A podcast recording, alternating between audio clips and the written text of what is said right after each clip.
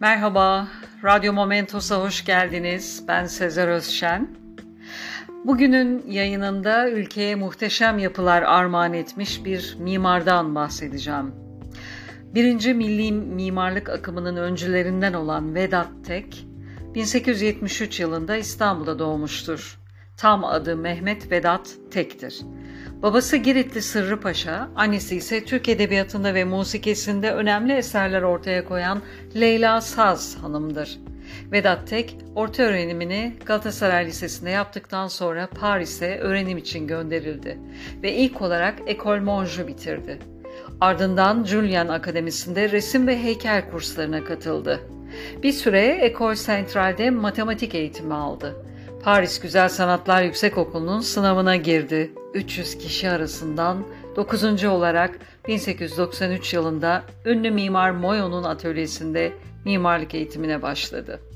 Ardından École des Beaux-Arts'da mimarlık eğitimi aldıktan sonra mezun oldu. Mimarlık eğitimini tamamladıktan sonra da 1895'te Fransa Devlet Başkanı'nın özel izniyle katıldığı yarışmada çalışması Légion d'honneur yani onur madalyası nişanıyla ödüllendirildi. Bir yıl Roma'da öğrenim gördü. 1897 yılında Türkiye'ye döndü. Sirkeci'de bir yazıhane açtı. Vedat Tek Türkiye'ye döndükten sonra Mimar Kemalettin Bey ile birlikte Türk mimarisine yeni bir milli kimlik kazandırma çabalarına girişti ve onunla birlikte birinci milli mimarlık akımının öncülerinden oldu.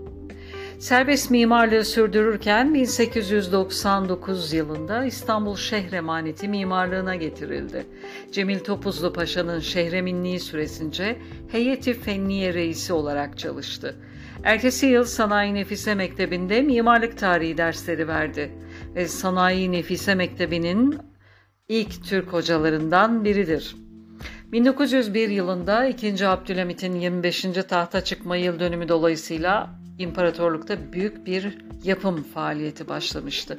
Bu kapsamda Zeynep Hanım Konağı'nın Darül Hayr olarak yeniden düzenlenmesi işi Vedat Bey'e verildi. 1905 yılında Posta Telgraf Nezareti mimarlığı görevine getirildi. Postane-i Amirinin yapım işi kendisine verildi. 1905-1909 yılları arasında inşası süren bu bina hayatının en önemli projesi oldu. Postane inşaata devam ederken Sultanahmet'te Defter-i Hakani yani Tapu ve Kadastro Müdürlüğü binasının yapım işi de kendisine verildi. Meşrutiyetin ilanı üzerine harap durumdaki Meclis-i Mebusan binasının yenilenmesiyle görevlendirildi. Mimar Fossati tarafından eski Darülfünun için yapılmış olan bu binayı da büyük bir başarıyla yeniledi. Ertesi sene 1909 yılında Sultan II. Abdülhamit tahttan indirilmiş, Mehmet Reşat Sultan olmuştu. Yani Sultan'ın tahta geçtiği gün Mimar Vedat Ser Mimarı Hassa yani sarayın baş mimarı olarak görevlendirildi. Bu görevi boyunca 20 adet sarayın bakım ve yenileme işleriyle ilgilendi. 1914 yılında sarayın baş mimarı görevinden istifa ederek ayrıldı.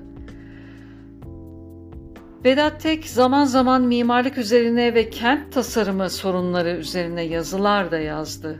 Cumhuriyetin ilanından sonra Ankara'ya çağrıldı. Atatürk için Gazi Köşkü'nü düzenledi. Sıhhiye vekaleti için Ankara Palas planlarını hazırlarken 1925 yılında bu işin Mimar Kemalettin Bey'e devredilmesi ve parasının ödenmemesi onun için bir hayal kırıklığı oldu. Siparişlerden ayrılarak Ankara'yı terk etti. İstanbul'a dönüp 1942'ye kadar serbest mimar olarak çalıştı.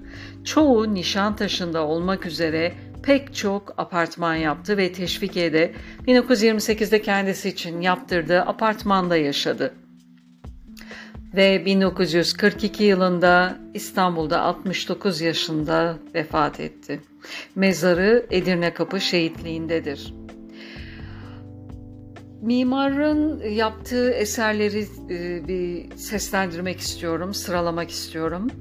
Haydarpaşa Vapur İskelesi, Moda Vapur İskelesi, Ankara Palas, Sirkeci Posta ve Telgraf Nezareti Binası, Mahmut Paşa Köşkü Moda'da, Yeniköy Sarıyer'de Halit Bey Nuri Paşa Yalısı, Sultanahmet'te Defter-i Hakani, Tapu Kadastro Müdürlüğü, Erenköy'de Zihni Paşa Camii, Kastamonu Hükümet Konağı, Sütlüce Mezbaası, Vedat Tek Evi Büyükada'da, Göztepe Kadıköy'de Cemil Topuzlu Köşkü, Defter-i Hakani, Cumhuriyet Halk Fırkası Binası, 2. Türkiye Büyük Millet Meclisi Binası Ulus Ankara, Tahir Han, Rüştü Paşa Apartmanı, İstiklal Caddesi'nde, Şark Tütün Deposu, Fatih'te Belediye Binası, yine Fatih'te Tayyare Şehitleri Anıtı, Hobyar Mescidi, Sirkeci'de,